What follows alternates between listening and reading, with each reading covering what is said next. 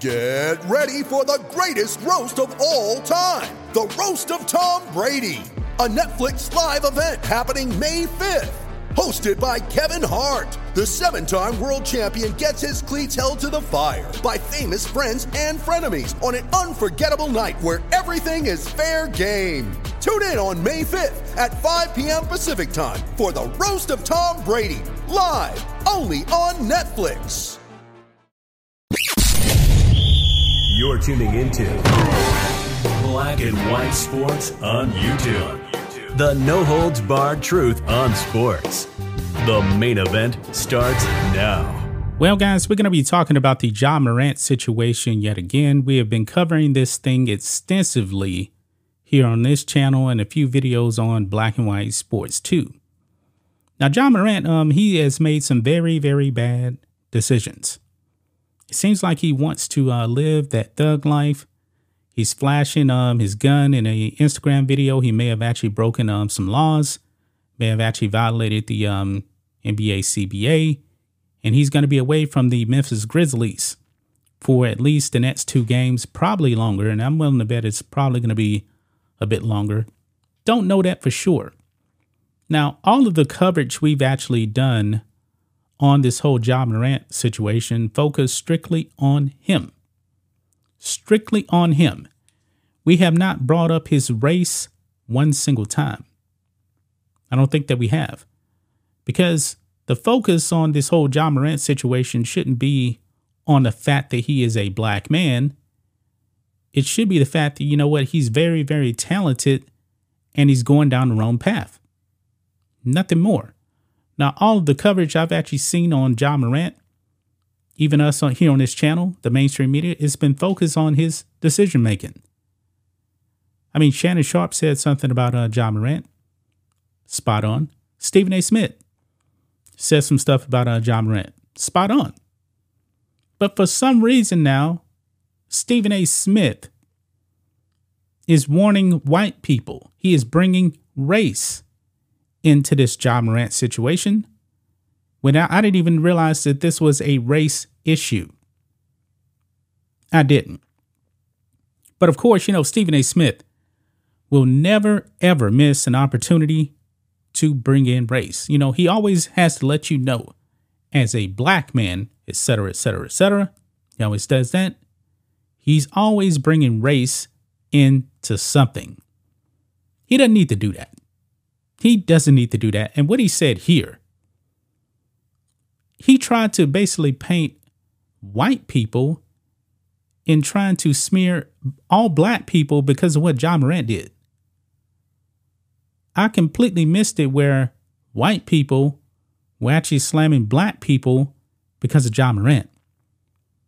Ja Morant just seems like an entitled athlete. He is not the average black person. He's not the average person in general. Ja Morant is in the 1% regardless of race. Regardless of race. Look here on Outkick. Stephen A. Smith tells white America not to use Ja Morant to disparage black community.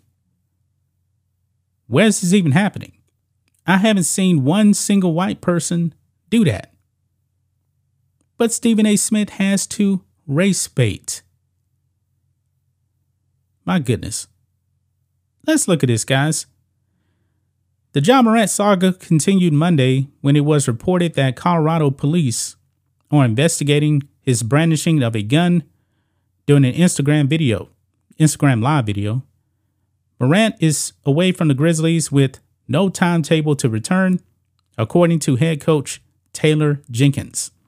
And you guys see right there, this is him in the club, and he's right there flashing a gun. Now, he could be in trouble if it's actually found out that he was actually intoxicated because that actually violates the law. The media coverage has largely focused on the terrible decision making of Morant.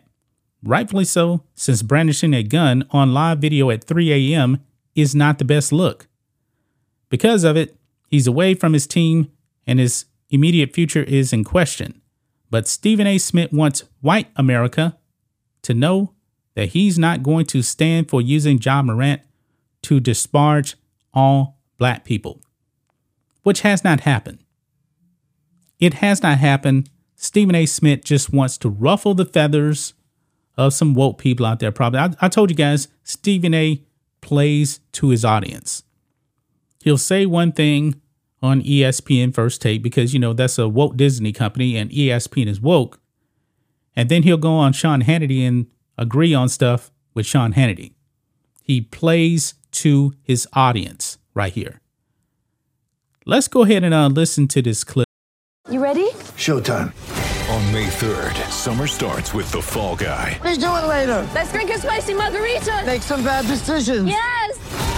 Audiences are falling in love with the most entertaining film of the year. Fall guy. Fall Guy. Fall guy. That's what the poster said. See Ryan Gosling and Emily Blunt in the movie critics say exists to make you happy. Trying to make it out? Nope. Because I don't either. It's not what I'm into right now. What are you into? Talking. Yeah. The Fall Guy. Only in theaters May 3rd. Rated PG-13. here of Stephen A. Smith. And of course, he's there with the dumbest man on TV when it comes to sports, Kendrick Perkins. Let's roll it. this, and I know you didn't mean it this way, and I, I, I just don't want people to interpret it differently. So I'm going to make sure that I, I end this segment by saying this. Uh, Ja Morant ain't messing anything up for the next generation. Load management might mess things up, and, and, and some of the conduct in terms of a willingness or a lack thereof to show up to work. But Ja Morant obviously has to get things corrected, and we know that, and we wish him nothing but the best. And we're both rooting for him. But let me tell you something.